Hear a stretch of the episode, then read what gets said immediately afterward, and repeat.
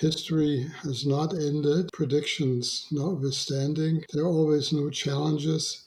There have just been three or four severe crises, and therefore Europe still faces new challenges to which it has to respond.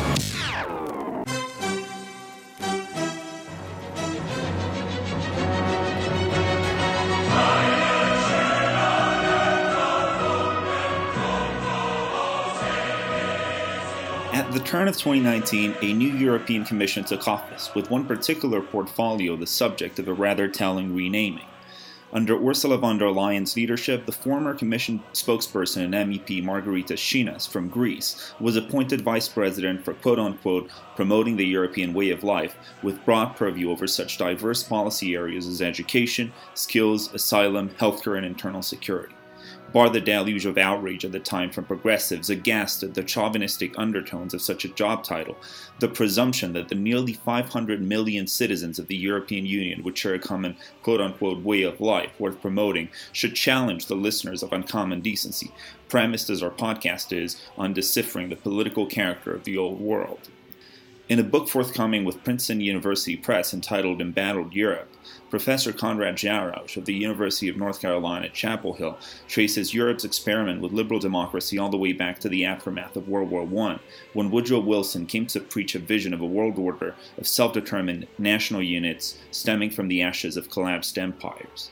Professor Jarausch proceeds to argue that Europe has since surpassed its former American lodestar, with its blend of proportional representation, cooperative foreign policy, and a generous welfare state.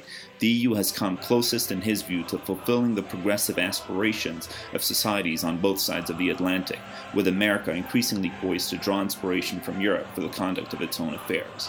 Similarly, in The Primacy of Politics, Professor Sheri Berman of Columbia's Barnard College describes European-style social democracy as the end-stage solution to the central challenge of modern politics, that of reconciling a free enterprise economy with a democratic polity. So to begin with, Professors Jarausch and Berman, I'll begin with a straightforward question, beginning with Professor Jarausch and then turning over to Professor Berman. If the strengths of the European project are so self-evident, why does the bloc seem so embattled, to, to borrow from the book's uh, title? Thank you very much for your interest in my new book. The answer to your question is twofold or threefold. History has not ended, predictions notwithstanding. There are always new challenges. There have just been three or four severe crises. And therefore, Europe still faces new challenges to which it has to respond. Moreover, in the United States, and to a degree also in Great Britain, there is much hostile rhetoric that is trying to discredit an alternative to the American way of life, which could be called social democracy. Professor Berman. So I look, I think there's um there's a lot of strengths that Europe has that Professor Jarausch will discuss, and I'm sure is discussed in his book. But there have been very significant challenges that Europe has faced in the last several decades. Over the course of the post-war period, that is to say after the Second World War, one of the challenges that it's so bedeviled Europe and European democracy in particular, that of class conflict, had in fact, I think, been largely, not entirely, but largely solved by the post-war, what I think of as social democratic sentiment. But over the last few decades, a bunch of new challenges have arisen that I think Europe has not dealt with very well. One of those is economic. There are some real economic challenges that Europe faces. The second is a challenge that the United States has faced for a very long time, and while we've not done a great job of it, we at least have more experience with it, and that is the challenge of an increasingly diverse society. That is to say, how to reconcile diversity with democracy. And the third challenge, of course, is the expansion of the European Union. And by that expansion, I mean incorporating in the former communist countries, many of which have experienced significant democratic backsliding over the last fifteen years. And that is a challenge for Europe because Europe is based on a liberal democratic foundation, and having within Europe, therefore, countries that are neither liberal nor democratic is incredibly problematic. And the European Union itself, there is a real struggle within that union about what the future of that union should be. How closely connected should the countries be? What is the correct balance between nation states in Europe? These are all things I think that have really shaken European democracies over the last couple of decades. Mm-hmm. Um, Professor Jarausch, one of the pillars of the European model, as you see it, describe it in your book, is the welfare state. Now, arguably, I think the E U is the socio-economically safest place to be born if we lived in a Rawlsian simulation, a Rawlsian veil of ignorance world. And yet, the kind of social transfers and the safety nets that exist in Europe also largely depend on a vibrant and dynamic economy. And on this score, I think it is fair to say that compared to America, there, or even uh, Israel or, or the U K, there hasn't been as strong as a drive on innovation um, as in these countries, which such innovation allows for the states to finance their social model.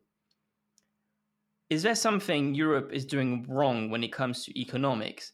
Or do we have to accept, as Europeans, that our social model will always be the flip side of, um, or the positive side of a lack of maybe innovation? But Professor Jarausch. Well, uh, several comments on this one. There is a neoliberal claim that I think is misleading, that European economies underperform. It has to do with living standards, whether or not you look at individual income or whether you look at quality of life, which has to do also with childcare and health insurance and, indi- and uh, indications uh, like that. Yes, there is a good deal of excessive regulation in Europe that makes innovation more difficult, but there are also major competitors in Europe like Airbus, uh, which is doing just as well as Boeing, uh, which are doing fine. It's a question of individual uh, wealth and independence. That is a neoliberal kind of view on life versus a one in which there is social responsibility. And for my money, that is, I think, a more constructive way to be, especially uh, the book was written also at the time in which Trump was president and in which there was a kind of Uh, reactionary populism uh, in the United States and to a degree also in Great Britain. And therefore, one should not just take the critique of economic performance at face value. Mm-hmm. Professor Berman, you've written a lot about social democracy and neoliberalism. Do you think that the E U has set its balance between maybe those two polls right, or have we gone too far towards one side or the other? So that's a great question, actually, because one of the tensions I think that is bedeviling Europe right now is between the European Union and um, European nation states and the priorities that those different levels have set for themselves. Look, as the previous question to Professor Jarausch pointed out, the welfare state is a critical part of what makes Europe, Europe. And I think different kinds of welfare states have different kinds of um, growth promoting or growth inhibiting qualities. So, I mean, I'd like to come back to that. I think the welfare state shouldn't be treated as a homogenous thing. There are very different kinds of welfare states in Europe. The difference between the Swedish welfare state and the Spanish welfare state is incredibly important, and I think is an important component of why Sweden, for instance, is a more innovative economy than Spain. But to get back to the question that you posed to me in particular, look, Europe, for a variety of complicated reasons, has become a neoliberal promoting machine. That is most clear and I think most unfortunately consequential in Eastern Europe, but it's also the case in Western Europe. That is to say, a lot of the sort of regulations or priorities built into the recent European project have really promoted neoliberal reforms and trajectories across Europe. And to some degree, that is in tension with the welfare state priorities or the social democratic priorities that still exist in most European nation states. And so, again, thinking about how the balance between those two things works out, that is to say, the regional European level and the national level, I think is very important. Um, and why, for instance, parties of the left allowed, acquiesced, if so, and in some cases act, uh, actively promoted a neoliberal agenda at the regional level is a really important question. And I think one that does have significant bearing on the problems Europe as a whole is uh, facing today. That's a fantastic segue on a follow-up question I wanted to ask. Um, social democratic parties aren't doing that great. There's been one exception in the recent history. It's been Portugal, and now there's another one in Germany with Olaf Scholz's relative success. But even that compared to where the S P D, the Social Democrats in Germany, used to be, it is still a middling score. Um, Why do you think the Social Democrats are so weak nowadays? Um, could it be a tension between a promise of social transformation, of social radicality, and membership in the European Union? I'm thinking there's one, I think, example which is very illustrative of this tension. It's back in nineteen eighty-three when you've got a French socialist pres- president, François Mitterrand, who has a very, very radical agenda, and at some point is stuck and has a decision to make. He can either decide to continue this with his um, election promises, or he can decide to abandon them because continuing his agenda would mean decoupling from the European monetary system. In the end, under pressure of Jacques Delors, Jacques Delors, who would end up being European Commissioner, he ends up choosing um, Europe over the social radicality. Um, And ever since, the Socialist Party has been progressively dropping in election after election. Now, that might be a bit too simplistic an answer, but I think over Europe, there's been many examples of social democratic parties having to sacrifice that kind of radicality in the name of our E U membership. Professor Jarausch, do you think this is a fair assessment of the tensions between E U membership and um, social dem- democracy? Well, I would think that there's been a kind of informal division of labor, that uh, the E U has pushed a neoliberal market agenda that even got uh, Margaret Thatcher uh, to agree uh, with it in parts, and has left the social um, welfare dimension to the national states.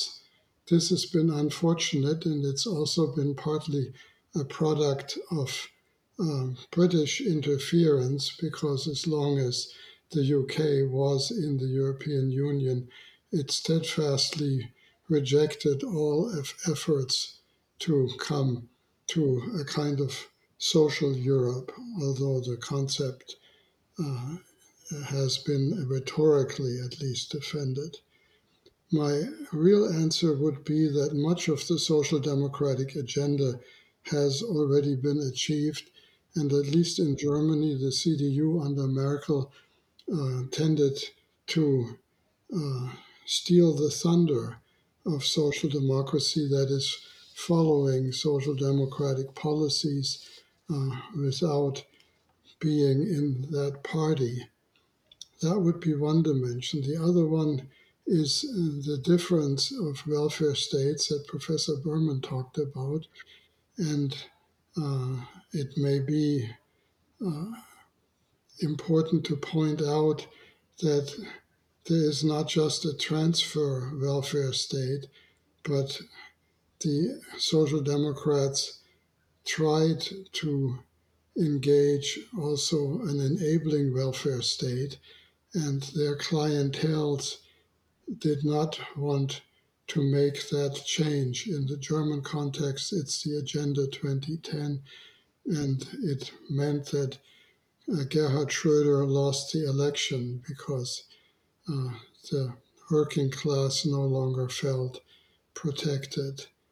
And the third dimension would be uh, the need to refocus on social inequality rather than on the U S diversity discussion that focuses on sexual preferences that are important on the campus level, but not for the population as a whole.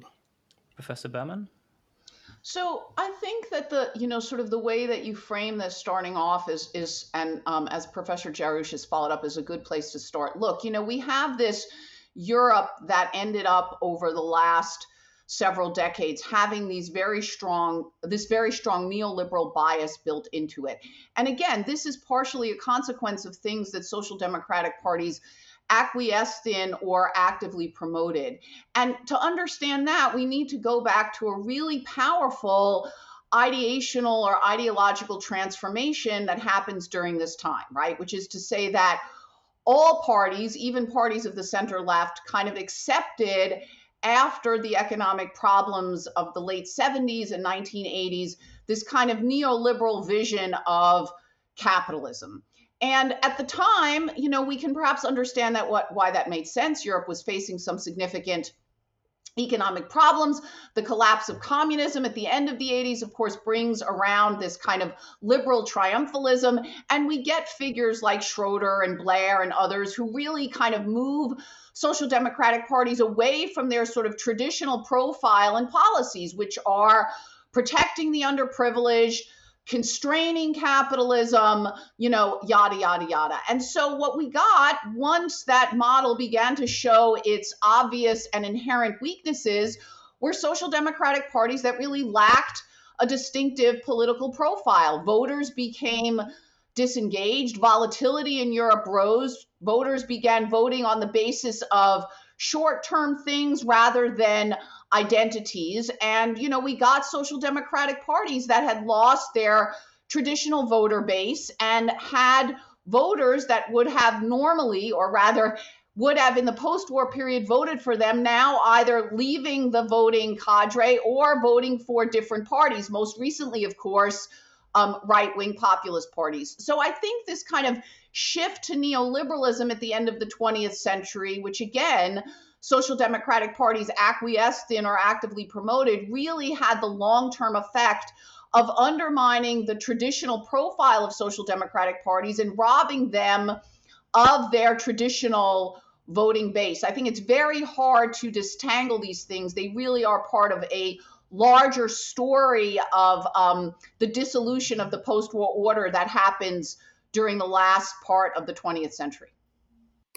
Sure. Well, as Professor Jarausch uh, explains in, in his book, uh, Europe has become something of a dirty word for, for right-wing populists on both sides of the Atlantic. And you've both uh, addressed, uh, to some extent just now, the uh, right-wing populism in the continent. But uh, I think Professor Jarausch's book also um, also deals with uh, right-wing populism in America, which has uh, which has uh, found sort of a Um, uh, a repertoire in, in, in the E U. And, and uh, Mitt Romney, uh, uh, I, I'm old enough to remember, was very adamant in twenty twelve. He, he lambasted Obama's record, Barack Obama's record, record for allegedly strive for bringing America closer in line with European-style social democracy.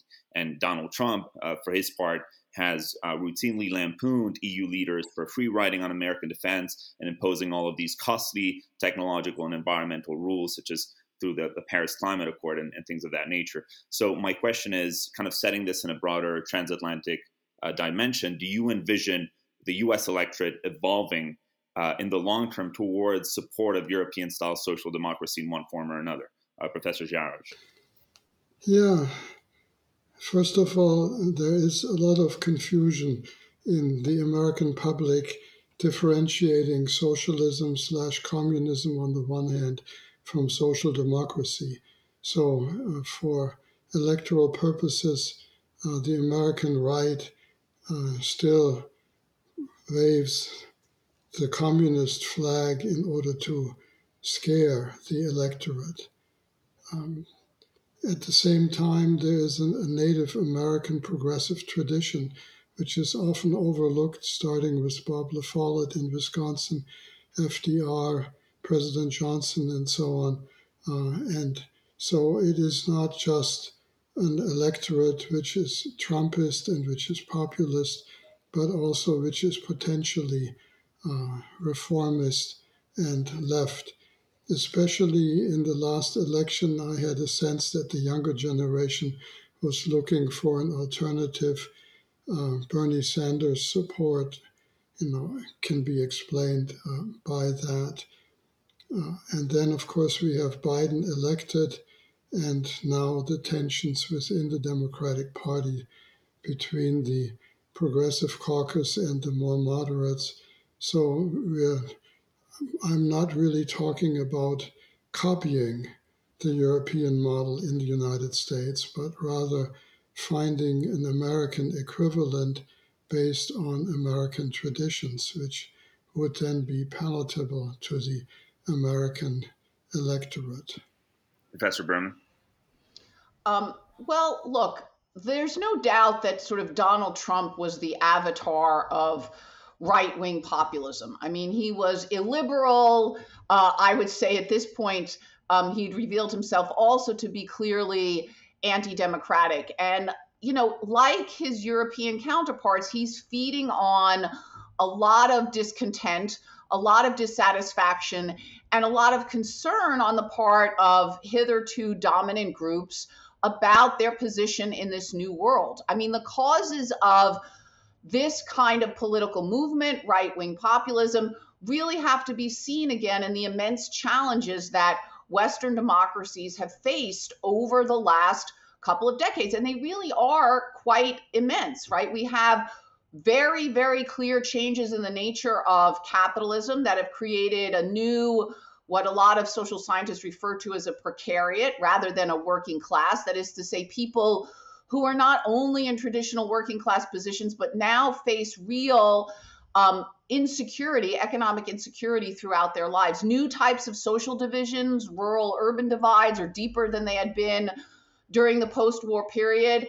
And on top of this is, as we discussed a little bit um, earlier, just incredibly changing demographics across Western societies. Many European societies now are as diverse as America, a long-standing home of immigration, um, is. And this is really, these are challenges. And by the way, the United States also, even though it has a long history of immigration, Um, had in the early years of the twenty-first century a higher share of foreign-born citizens really than at any other time, except, you know, with the close co- close competition of the highest immigration periods in the early twentieth century. So we have these social and demographic challenges, we have economic challenges, and of course we have immense technological change. And I think, again, these things have really fed into a sense on the part of many in Western societies that they don't really feel comfortable with, they don't really understand where the world is going, and that traditional establishment parties and politicians were not either able to or willing to respond to these challenges. And in these kinds of situations, you know, anti-establishment radical parties um, have flourished. And in the United States, sadly, that meant a Republican Party that became a right-wing populist parties, and it also fed into growing support for right-wing populist parties in Western Europe and even more in Eastern Europe, where they now essentially control um, and have undermined liberal democracy in um, a few uh, East European countries. Yeah, there, there's always that that um, combination of culture and economics that explains, right, the uh, the resentment that these parties are channeling on both sides of the Atlantic. And speaking of illiberal governments in, in Central Europe and Central and Eastern Europe, one of the main challenges to Uh, the supranational project in the E U has come from uh, this purported slide into illiberalism by some of these governments. You know, the question that is being asked is, you know, if, if, if Europe stands on values, why is it not able to enforce those values on, on governments uh, that are uh, allegedly backsliding in terms of rule of law, the independence of the judiciary, and, and things of that nature? And, and progressive uh, critics uh, of this trend have found the E U lacking, that it lacks the tools to police rule of law in some of these countries that have allegedly embraced the values on which the E U stands, and yet are uh, infringing uh, infringing upon uh, rule of law. So the question about populism here is you've got the populism of the far left, uh, which was a product largely in countries such as mine in Spain and Portugal and Greece, which is a product of the a response really to the hawkish uh, economic policies uh, that were implemented uh, during the sovereign debt crisis, and those those policies stoked the sort of the, the left-wing resentment. Um, whilst in, in c- countries like Hungary and Poland, what we what we see now is right-wing populism uh, that is uh, you know very critical of the E U in terms of migration and, and issues of that uh, sort. So. Um, What seems to hold true for insurgents from both camps is, is the resentment of uh, uh, elitist technocracy. And uh, my question, starting with uh, Professor Jarausch and then turning to Professor uh, Berman, is how how safe is the E U from populist upsets of this sort from both the left and the and the right wing? Well, I mean, certainly there is never any guarantee of future developments, and therefore populism, like the uh, French Yellow Vest movement uh, came apparently out of nowhere uh, and then swept uh, a lot of uh, discontented electorate in front of it. The feeling of being left out uh, is real. It is not even so much material as it is psychological. In part, of course, this is a problem of communication, of an elite integrationist ele- uh, leadership with a broader electorate that is more concerned with its own daily uh, problem. It is also a question of European performance. Uh, Europe has to provide uh, an attractive lifestyle uh, for its model in order to prevail. So we're talking about a lot of challenges. But compared to the doom and gloom literature that was uh, around five years ago, uh, the European um, project has not foundered. Uh, it has proven surprisingly resilient.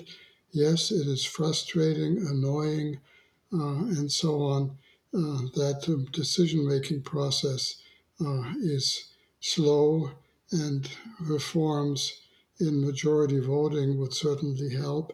So there are a lot of things that the, the E U needs to do, but I would still maintain that compared with the gerrymandering in the United States, the vote suppression, uh, and many other things that are frustrating in this country right now, uh, that the European model has many things to offer, so that Americans looking not just for an abstract ideological response, but rather for practical solutions, can go and look at some of the core E U countries and will find examples uh, that if they were transferred, uh, they would help even in the United States.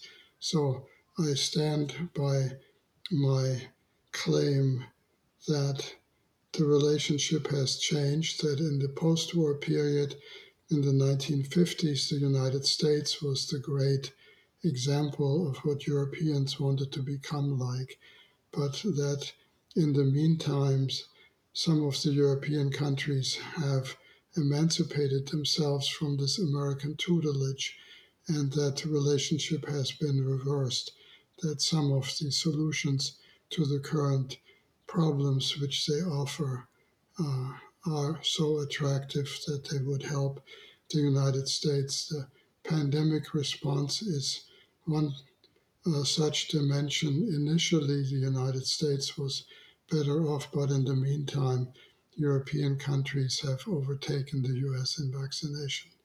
That's just one example. Sure. Uh, Professor Berman, how safe is the E U from, from populist Uh, uh, upsets uh, from both the, the right and the left?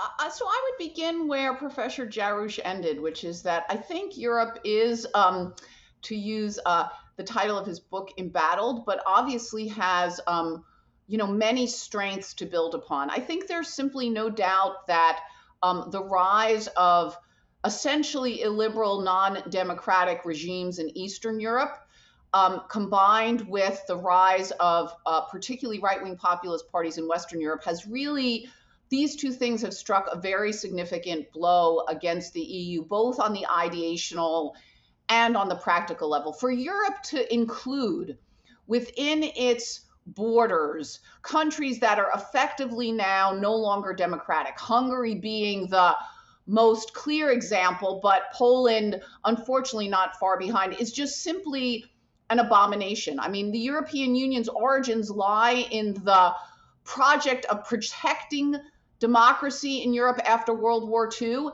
And so having within the European project countries that are no longer liberal or democratic has to be seen as really a very significant blow. And, and to a lesser degree, again, the rise of the kind of dissatisfaction with Europe that um, has partially fed right-wing populism in Western Europe. I think these are very significant challenges that, you know, Europe has been trying to grapple with, but will continue to have to grapple with, and grapple with better, I would say, in the future. Nonetheless, nonetheless, Europe remains as a project.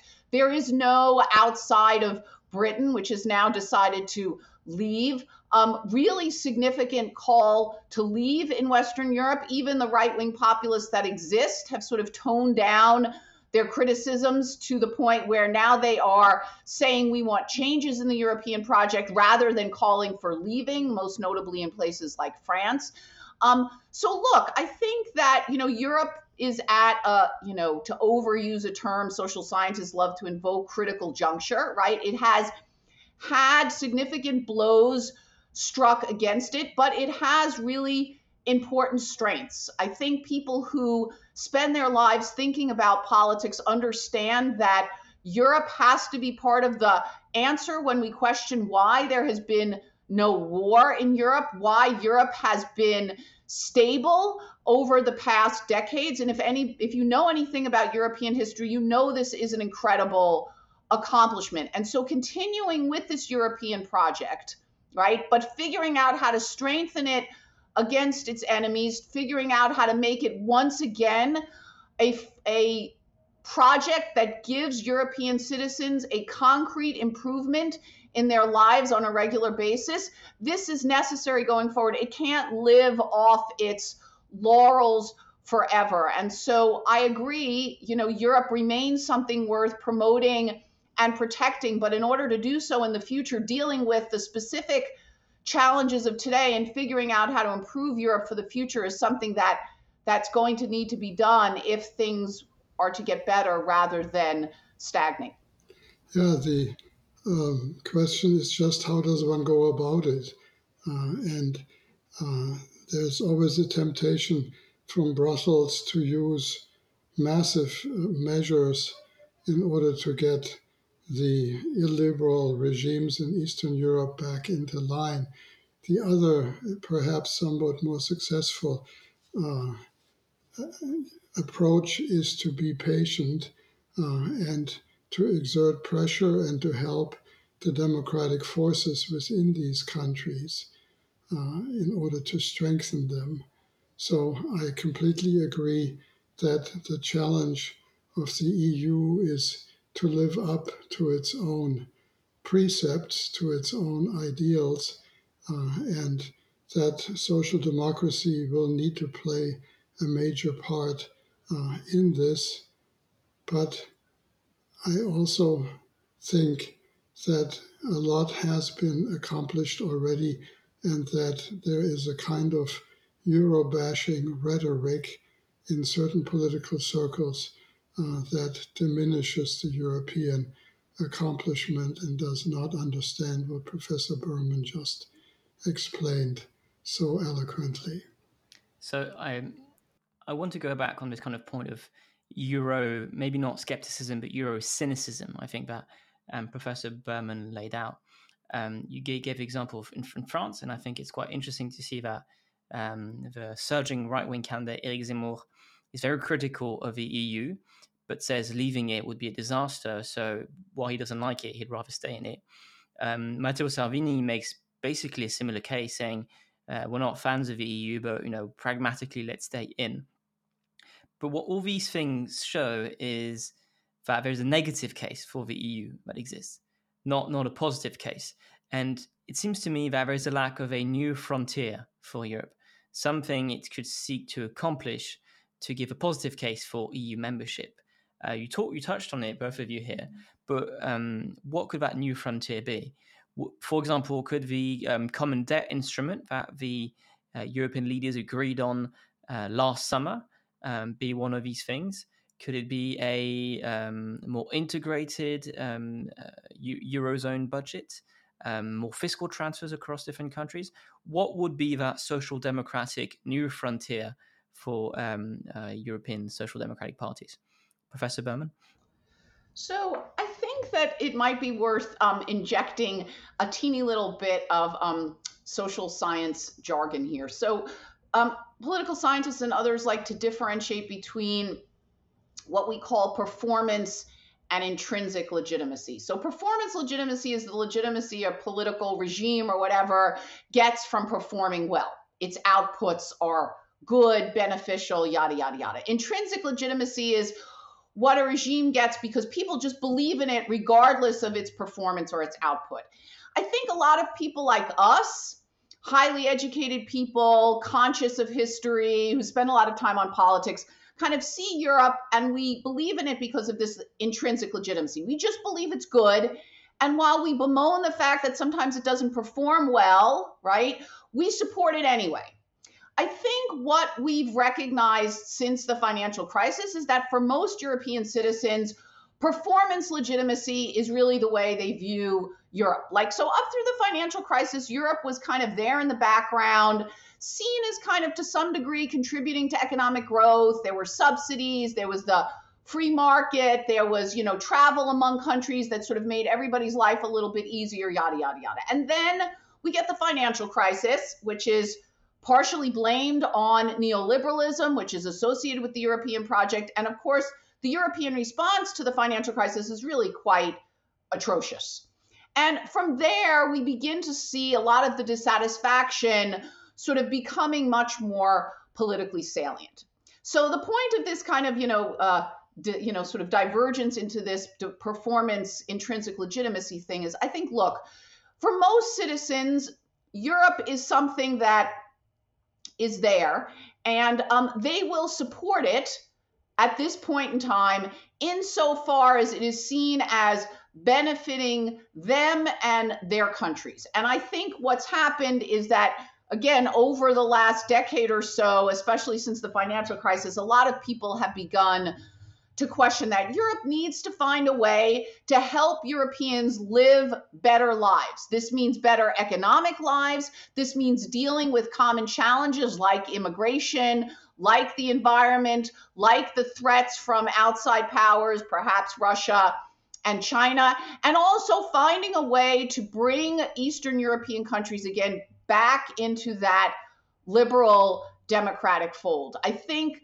this performance legitimacy aspect is the way in which most citizens will evaluate Europe, at least for this generation, and figuring out how to, again, take those sort of social democratic principles of solidarity and of security and not making them threatening to nation states and making them contribute to a more vibrant Europe. Yes, this is the challenge that Europe faces. This is the way to sort of recapture, if not the active support, then at least the acquiescence of European citizens in this project. And, you know, I hope um, for the sake of Europe that um, the folks who run the E U and care about the E U figure out how to do this again.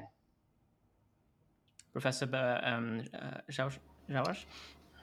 Yeah, I think there are projects out there that would uh, re-energize Europe. What von der Leyen is trying to push in climate, Green Deal, climate departure, leadership of Europe uh, in this area is one dimension. But I would come back and say that social inequality is another one. Uh, and often it is for, forgotten by uh, the well-to-do elites that are in favor of Europe. So uh, The Brexit shock, I think, made it clear also that what is taken for granted on the daily level, like Schengen Europe, uh, the free travel, and so on, is threatened if people are not uh, committed to uh, Europe and if the process of integration does not uh, continue. It is uh, a kind of difficult situation. Rhetorically speaking, you have to convince people whose daily lives are not necessarily directly related uh, to Europe, but in the reverse consideration, what would be lost if it were no longer there? Uh, then I think it becomes clear how important the achievements of Europe that have been made in the recent decades have become, and what is needed is a continuation of this trajectory.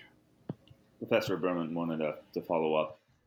So I think this point that Professor Jarausch made is a really important one and kind of in some ways brings us full circle. Look, the The foundation of successful liberal democracy after the Second World War was this kind of social democratic compromise, right? A recognition after the tragedies of the interwar years and the Great Depression that, you know, capitalism and democracy were very much at odds if governments did not do something to change that dynamic. Things like dramatic inequalities within societies, a lack of social solidarity, these kinds of things are deadly for democracy.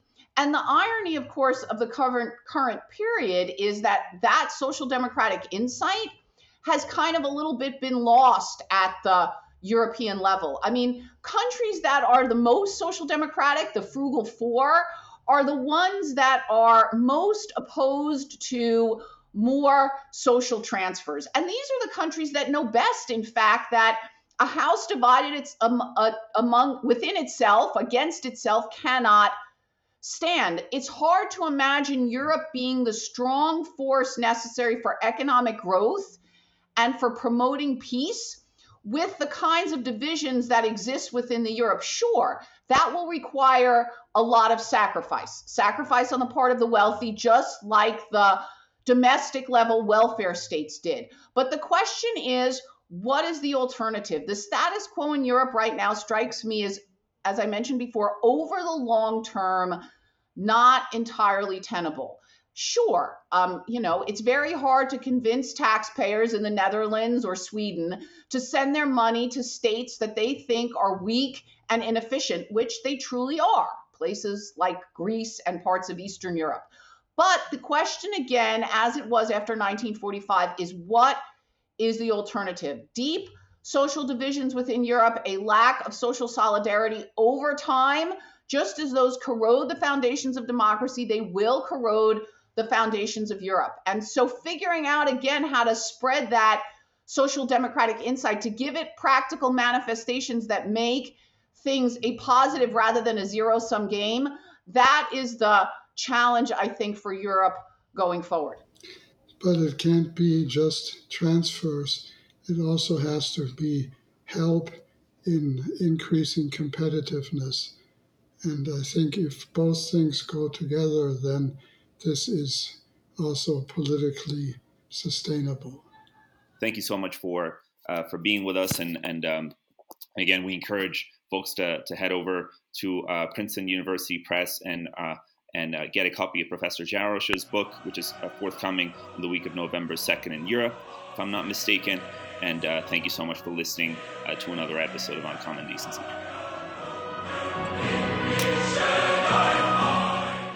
So, so Jorge, Professor Berman and Professor Jarausch are out. What did you make about this conversation on Europe and social democracy? Sure. Well, um, You know, the, the, as you and I were were just discussing off the record, uh, neoliberalism is is always a, a you know a, a very hard term to define, and I think we could have pressed or both of our guests to uh, to um, uh, to uh, to define the term and with with some clarity. I think usually the way that it's defined in sort of social science is the idea that you've got market dynamics that are increasingly uh, find their way into the state and into the public uh, sphere. And that is the, that is the sort of the regime that we live in uh, that has uh, uh, emerged since the nineteen eighties and and, and beyond is uh, is one of neoliberalism, whereby uh, the market isn't just constrained to its its own boundaries, but increasingly pervades spheres of life, such as the state uh, that used to be uh, hitherto um, uh, out of bounds. So um, I think that that would be that would be a sort of one, one possible definition of neoliberalism. But the thing that that uh, I wanted to to come in with is, um, you know, Europe Europe has been, as Professor Berman said, a neoliberal project in some respects. I think that the the European integration that has taken place after Maastricht has been uh, primarily, or perhaps slightly before that, in, in since the Single European Act, since uh, nineteen eighty-six. Uh, the the kind of European integration that is that has uh, taken place is, you know, it's it's been about uh, um, uh, decreasing barriers. Uh, I mean, uh, lifting barriers to to commerce within uh, the single market, uh, economic liberalization. Uh, you know, integrating uh, the Eastern European states into the E U, which has uh, obviously created competition, labor competition, for instance, primarily between workers on uh, in Western Europe and Eastern Europe. Um, so, so I think um, the the thing that really strikes me is is uh, Europe is neoliberal not only because of these reforms, but also because the political elites in the na- in the national uh, in in national countries uh, have um, uh, essentially uh, the, it, it's been politically expedient for them to blame uh, the E U for uh, the the the tough to, the the neoliberal reforms Uh, that that have taken place. So um, I'll, I'll I'll make sure to rephrase some of this when I'm. So um, go ahead. So I agree with you that it has been always a political trick in the bag to say, well, it's not my fault, it's the E U. Even even within kind of more centrist parties, there's a tendency to kind of say, well, it's not my fault, it's the E U. But while this is true, it is also true that for political leadership that decided to give that much power to the E U did so willingly and in some ways accepted to tie its hands to European policy in a way that wouldn't allow that political class to do a one eighty turn later on. In the case of Italy, it's quite actually quite explicit. The Italian political leadership knew that if it wanted some discipline, especially some budgetary fiscal discipline, the E U would be an amazing tool. So the Italians decided willingly to tie their hands to something. It's like um, Odysseus, um, when he wanted to hear the song of the sirens, but knew he would be strong enough, so he decided to tie himself, um, um, tie himself to, to the mast of his ship. I think in many ways, the European political leadership has decided to tie itself to the European mast, and in, in possibly in very positive ways. Um, But it's also, um, when people say, well, you know, the politicians are blaming the E U uh, all the time, it is true, but it's also true that they decided willingly to tie mm. their hands to um, uh, mm. to E U policy. Yeah, absolutely. And this this really goes to, it speaks to the, the remark by Professor Berman that social democratic parties uh, from the from the mid from the eighties onwards have uh, acquiesced to the neoliberal uh, tenets of. of European policy. They haven't uh, challenged, uh, uh, they, they haven't really challenged them. And your your example of Mitterrand, I think, is very telling. And it's one of the it's one of the cases of uh, European social democrats caving to uh, the neoliberal uh, doxa. Uh, I think you've got other examples, Tony Blair and and uh, Gerhard Schröder. Um, but but certainly, uh, you know, after the nineteen eighties, you don't see Uh, resistance any any longer to uh, to neoliberalism on the centre left. Um, on on the point you're making about the left and um, neoliberalism, or, or European neoliberalism, um, first of all, I always find it quite interesting to see how the left had the kind of ideological justifications for um, neoliberalism, because you know, obviously neoliberalism, they didn't call that, they had a different kind of um, it didn't have that name, you know, we didn't have this con- notion, this concept before, but there was an idea that um, the left has always been very strong, which is, you know, internationalism. And I think the justification on the left for neoliberal politics, whether we agree or not with a kind of term of neoliberalism, existed thanks to this commitment, this left-wing commitment to internationalism, which made the pill, the neoliberal pill, a lot easier to swallow intellectually. And I think it's very clear, clear in the case of, you know, third way left and with Tony Blair and um, his advisor, Tony Tony Giddens, um, there was a kind of strong intellectual justification to it, um, whereas the right will make a kind of more pragmatic case for for for um, neoliberalism. The left ended up going through that um, process through a ideological uh, lens. Well, thanks to Professor Berman and Professor Jarausch for this conversation on Europe and social democracy. Um, now, to you, our listeners, don't forget, if you want to support the show, you can do all the basics, the very useful basics, such as sharing the show, subscribing, liking, reviewing. All these small things really help the show grow. But but but if you want to go that little mile further, we now have a Patreon page. Um, um, it is, should be down below in the blurb. Um, we really don't expect much. Um, it'd be mainly to cover, you know, some of the small costs we have um, for the microphones, for the distribution stuff, for the recording uh, website we use, all that kind of small stuff. So if you want to help us uh, with all these things, we've got a Patreon page, and we'd be very happy to have your support. Now, anyways,